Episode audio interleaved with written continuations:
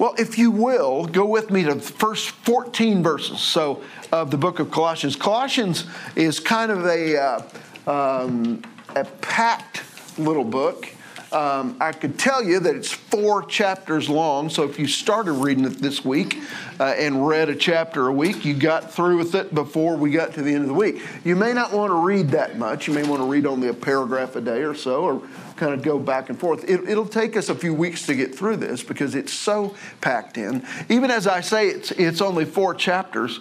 Uh, in my Bible, let's see, I wrote this down, it's two and a half leaves of my Bible. You know what I mean? It, it's this page, this page, and about half of that page. Uh, so, but it's so packed in. Now, my daughter had a birthday yesterday. Rhonda made her a cake. And I noticed she left the icing behind, uh, which, by the way, I'm good with that. Um, but if I were to ask her why, she would say, well, it's just too rich packed in, right? This is, uh, yeah, there it is. There's the middle out of that cake. Um, she always cuts the middle piece out of the cake yeah, for everything. So, this is a, an impactful, packed in, rich book. And I want to tell you that I don't think I could do what I do on a daily basis. I may not even know what I need to know over the last 45 years of ministry without Colossians 1, verse 15 through 20. It's just so important. So we're not going to get there today. We'll probably get there next week. But, but I, I want you to know how important this is. Now, uh, it's a small letter. Uh, not without a little bit of controversy. There's some discussion over whether or not the Apostle Paul wrote it. What you need to know is that this is Paul's writing, okay? Um, uh, everything I've read doesn't convince me otherwise. Um, uh, what happened is back in the 19th century, back in the 1800s, um, higher criticism was in its, in its heyday, and everybody questioned ev- everything. So they began to question well, Paul probably didn't write this. There's some 30 or so verbs that he never used in another book. You know what? He used them here. Okay? Um, uh, that, a lot of, of that kind of thing is going on here. But we're going to say that Paul wrote it, and we're going to say that um, Paul had reason for some new superlatives because he wants you and I to understand uh, in spades who Jesus is, where he came from, why he came, uh, in some of my reading earlier this week, uh, in preparation for some discipling things, um, the, the author I was, I was reading, it wasn't even on the, on the subject of Colossians, but he was talking about uh, curriculum for discipleship. And he's saying the book of Colossians is a great curriculum for discipling another person because it introduces them to Christ and who he really is. And then it goes on to say, not only do you need to know who he is and know the gospel, but here's how to live like he wants you to live. Um, so it's pretty perfect and pretty packed in uh, uh, book. So one of the things that Paul's going to go after, and one of the th- reasons uh, that people kind of argue a little bit over who wrote this, is he's going to make a lot of points here on who Jesus was aimed at a particular heresy. Um, actually, a couple of different heresies, but one in particular where uh, there is a, there's a heretical teaching that the Colossians are exposed to that Paul wants to be careful with that would literally say, you remember the old um, kind of a poem? I remember hearing it back in the 80s, Rhonda from our, our pastor in Kentucky back in the 80s.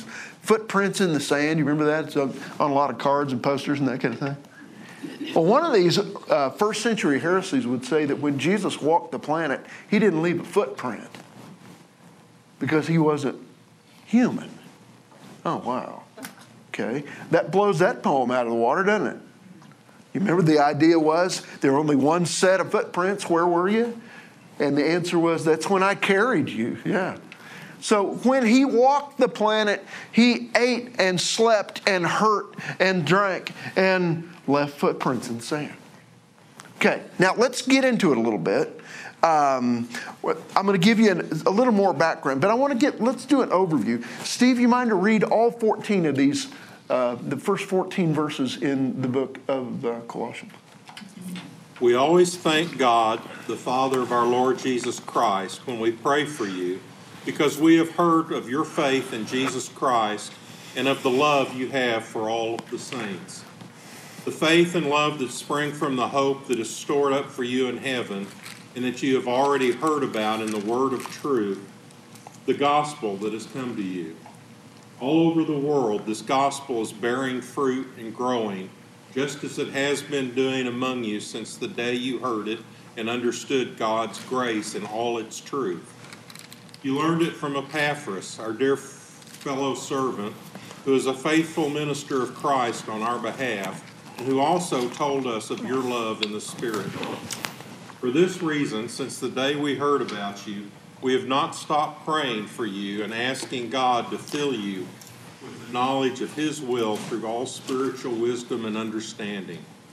And we pray this in order that you may live a life worthy of the Lord and may please Him in every way, bearing fruit in every good work, growing in the knowledge of God, being strengthened with all power according to His glorious might so that you may have great endurance and patience, and joyfully giving thanks to the Father, who has qualified you to share in the inheritance of the saints in the kingdom of light. For he has rescued us from the dominion of darkness and brought us into the kingdom of the Son he loves, in whom we have redemption, the forgiveness of sins. Sounds like a song almost, doesn't it? We'll talk about that a little bit because there's so much of this that reads almost like a hymn, in particular, what we're going to study next week. And there's a reason for that. We'll talk about that in weeks to come. So, we believe that the um, planter, the starter of the church in uh, Colossae, was not actually Paul. In fact, uh, Steve reads his name here in about verse 7 or so. Uh, his name is Epaphras. Evidently, reading context, we don't get specificity on this, but we have to read between the lines. Evidently, Epaphras was in jail with Paul at one time. Paul led him to faith, taught him how to follow Jesus, and Epaphras goes back home to the place where he's from, which is Colossae, and begins a church there. Now, catch this design. Okay, so Colossae was 100 miles or so inland from uh, Ephesus, which was a major center on uh, in Turkey on the sea. It was part, uh, uh, Colossae was part of a, a, group of three cities that were fairly close together um, Colossae and Laodicea. What do you remember about Laodicea? Uh, they lost their first love. Yeah, this is one that that um, John talks about in the, in the, early early verses of uh, of Revelation. And then the other one was Hierapolis, which uh, was kind of a uh, modern day hot springs.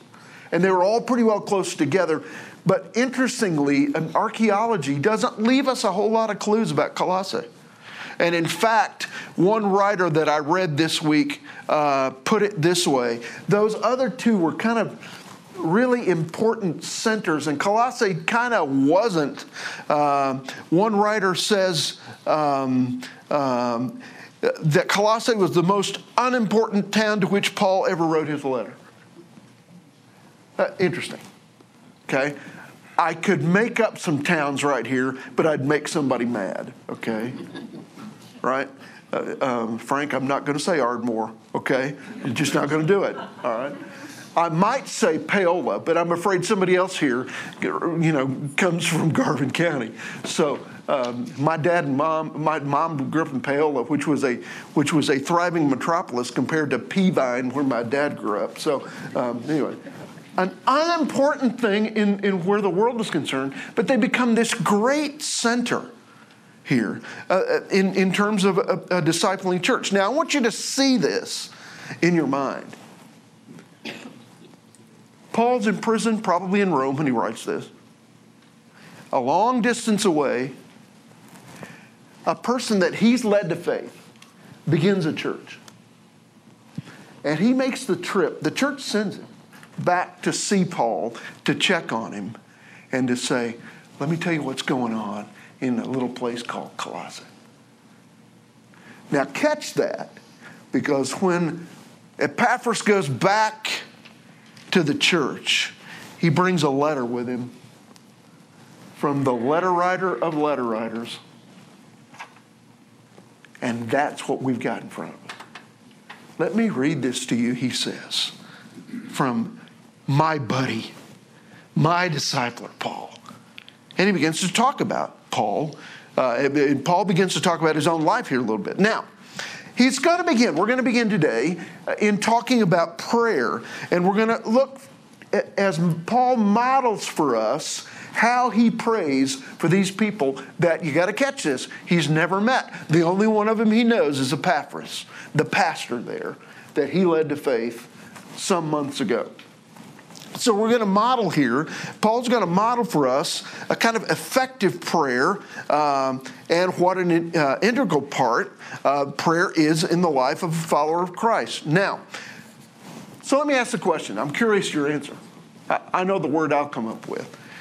When you hear the word prayer, or we hear somebody even like me today say, We're going to talk today about prayer, how do you feel? Uh, I have a tendency to feel guilt right there. Um, do you feel confident? Do you feel excited? Kind of bored? Uh, what do you think? When somebody says, We're going to talk today about prayer, how does that make you feel? Necessary. It is necessary. You're right. We're going to see how necessary today.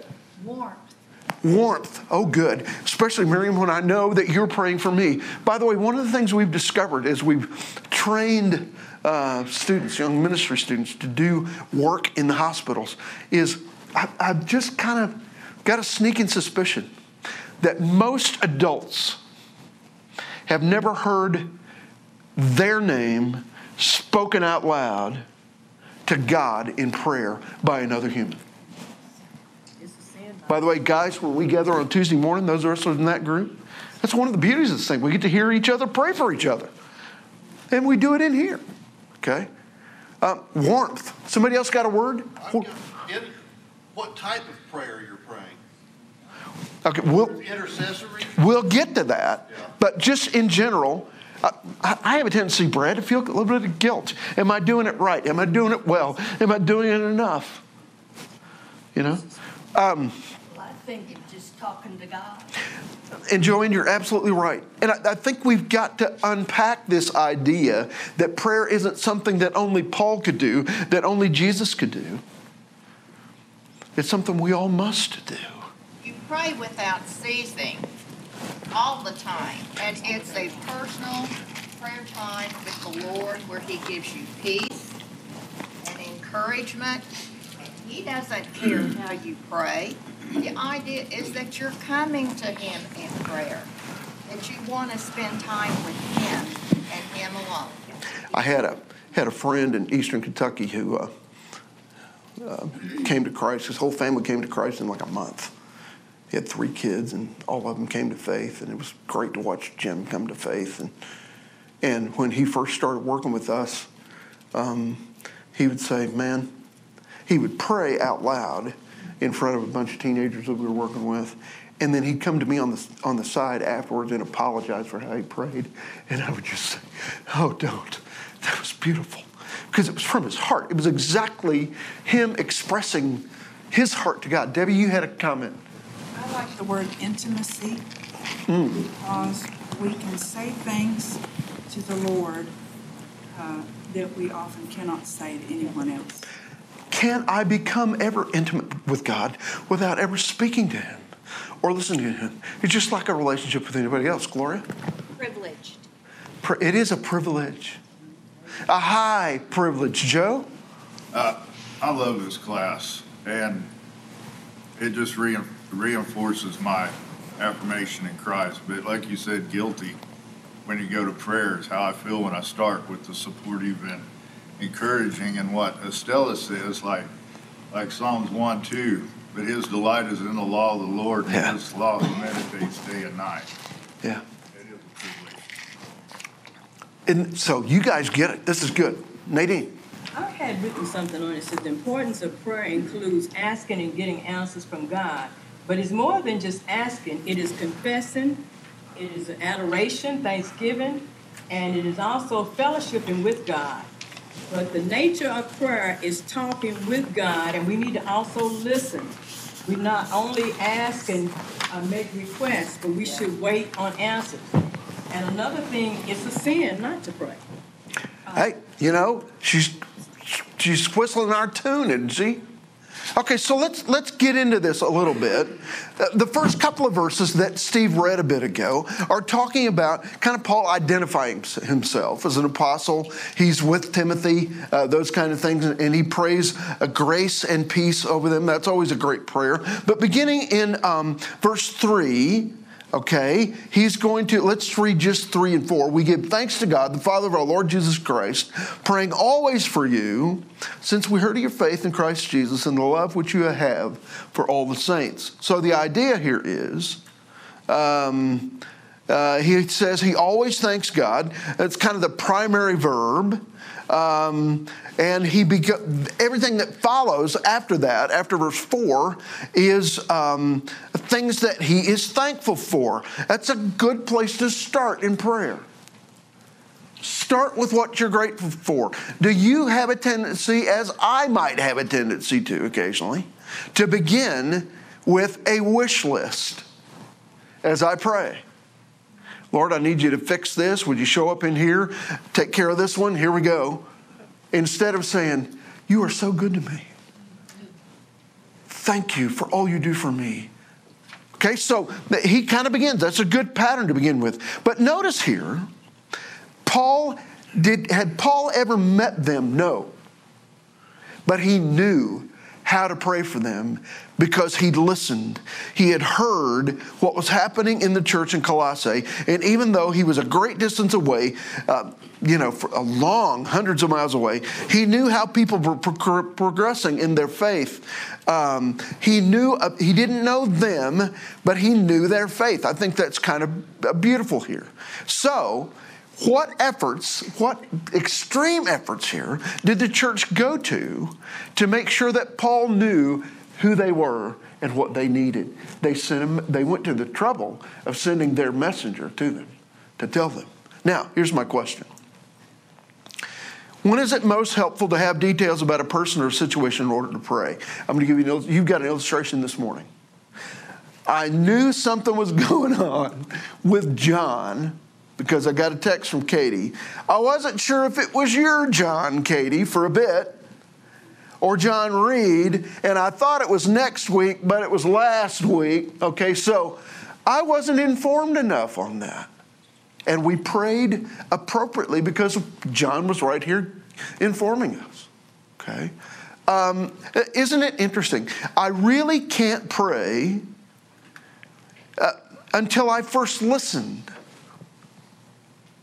Uh, now, there are times when I've got to pray when I don't know all the details. Lord, I know that Ellie is going through something. I don't know yet what it is, but I ask you to be with him. But isn't it much better when I've listened first? Uh, Doug Manning uh, will say, um, in, in, our training uh, on this kind of stuff, he talks about the fact that you can't really pray before you've listened. So listen first. He's going to actually say the opposite, and you, you and I have been all guilty of this, I just about bet. The opposite of listening, he's going to say, is waiting. In other words, I'm not really listening to you. I'm just waiting for a break in the conversation, waiting to say what I want to say. So, are you listening? Or are you just waiting before you pray? Now, so the, the first idea here is that Paul's prayers were informed, he knew about them. Second, let's begin in verse 5. Paul's prayers were also inspired by the gospel. John, can I come back to you and have you read verse 5 through 8? Faith and love that spring from the hope that is stored up for you in heaven, and that you have already heard about in the word of truth, the gospel that has come to you. All over the world, this gospel is bearing fruit and growing, just as it has been doing among you since the day you heard it and understood God's grace in all of its truth. You learned it from Epaphras, our dear fellow servant, who is a faithful minister of Christ on our behalf, and who has also told us of your love in the Spirit. Okay, so it's interesting. So while our prayers may be filled with concerns about somebody's health or employment or uh, the nation or the world, Paul's primarily primary concern was for the work of the gospel in the lives of the people in that church. It's okay, it's right to pray for the concerns we encounter. Uh, maybe you, like me, have memorized Philippians 4, verse 6 and 7, uh, where it talks about uh, letting my requests be made known to God so that I might live in peace. Estella, you kind of referred to that a little bit ago, frankly. And Jesus, in his model prayer, says we ought to pray for our daily bread, right?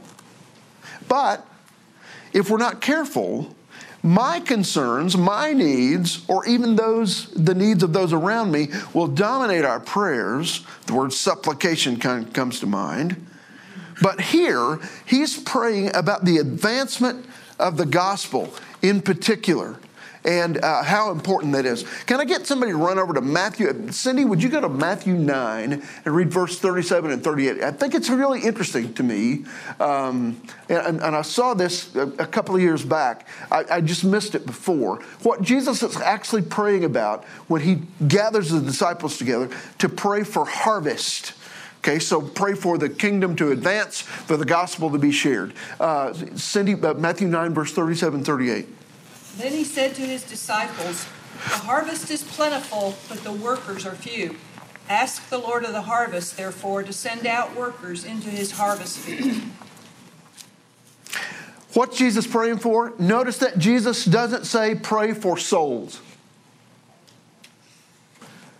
That sound uh, like her- her- heretical statement? Jesus says pray for harvesters.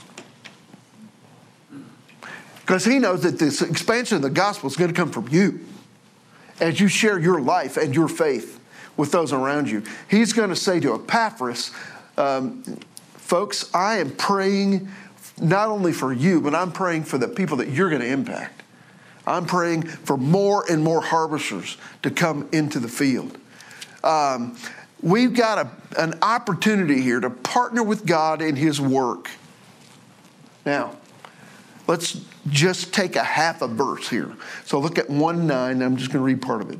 For this reason also, since the day we heard of it, we've not ceased to pray for you and to ask that you may be filled with the knowledge of his will. So the idea here is Paul's prayers were persistent. Uh, some of our prayers may be kind of one and done, but he's going to say, I haven't stopped praying for you. So, my question is what are the most persistent prayers you pray? I'm going to be honest with you. Probably my, the most persistent prayers I pray have to do with somebody with the last name of Seaton and my own crazy soul.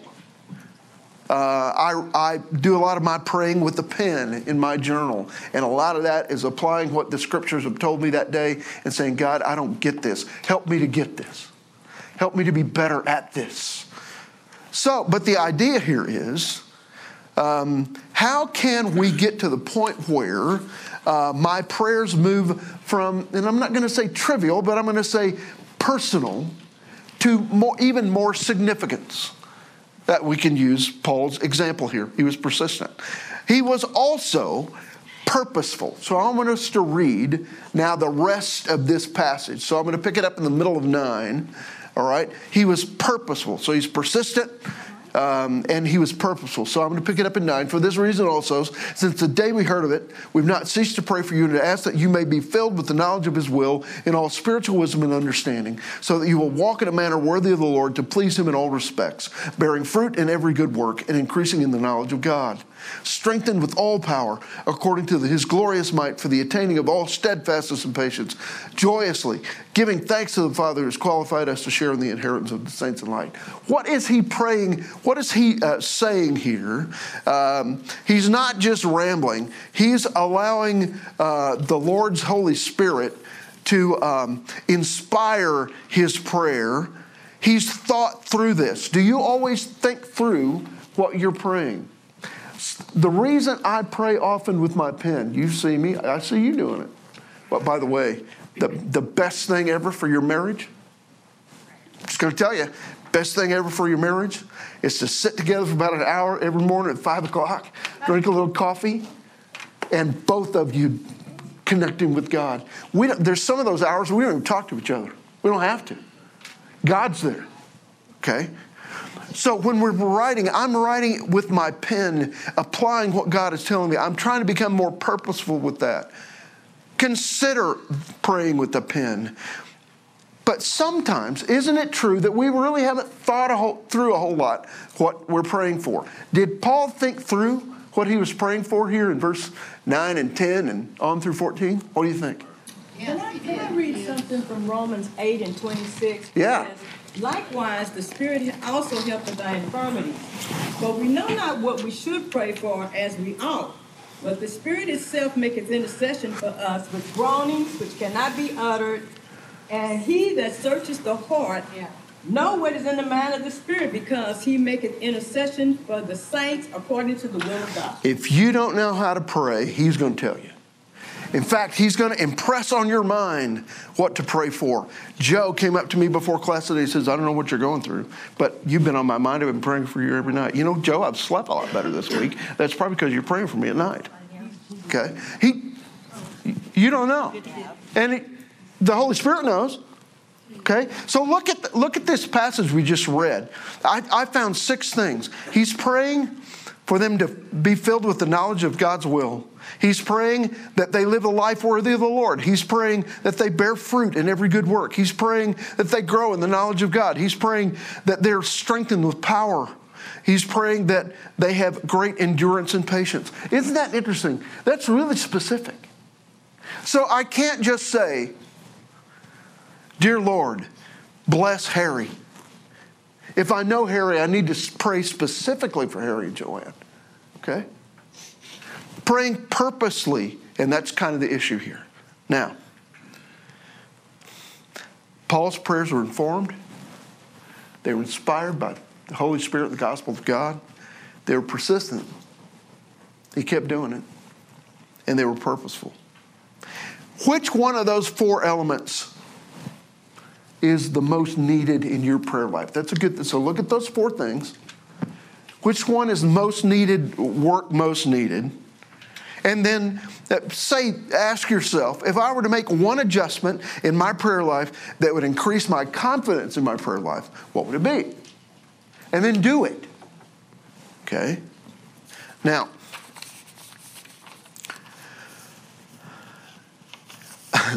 Rhonda's not going to believe I'm going to use this illustration, but 1990. So, how, how long was that? That was a while ago. Yeah, 19, 20, 31 years. Garth Brooks, all right, the great theologian Garth Brooks from the uh, seminary in Yukon, evidently, um, had a global hit song called Unanswered Prayers. Can anybody quote it?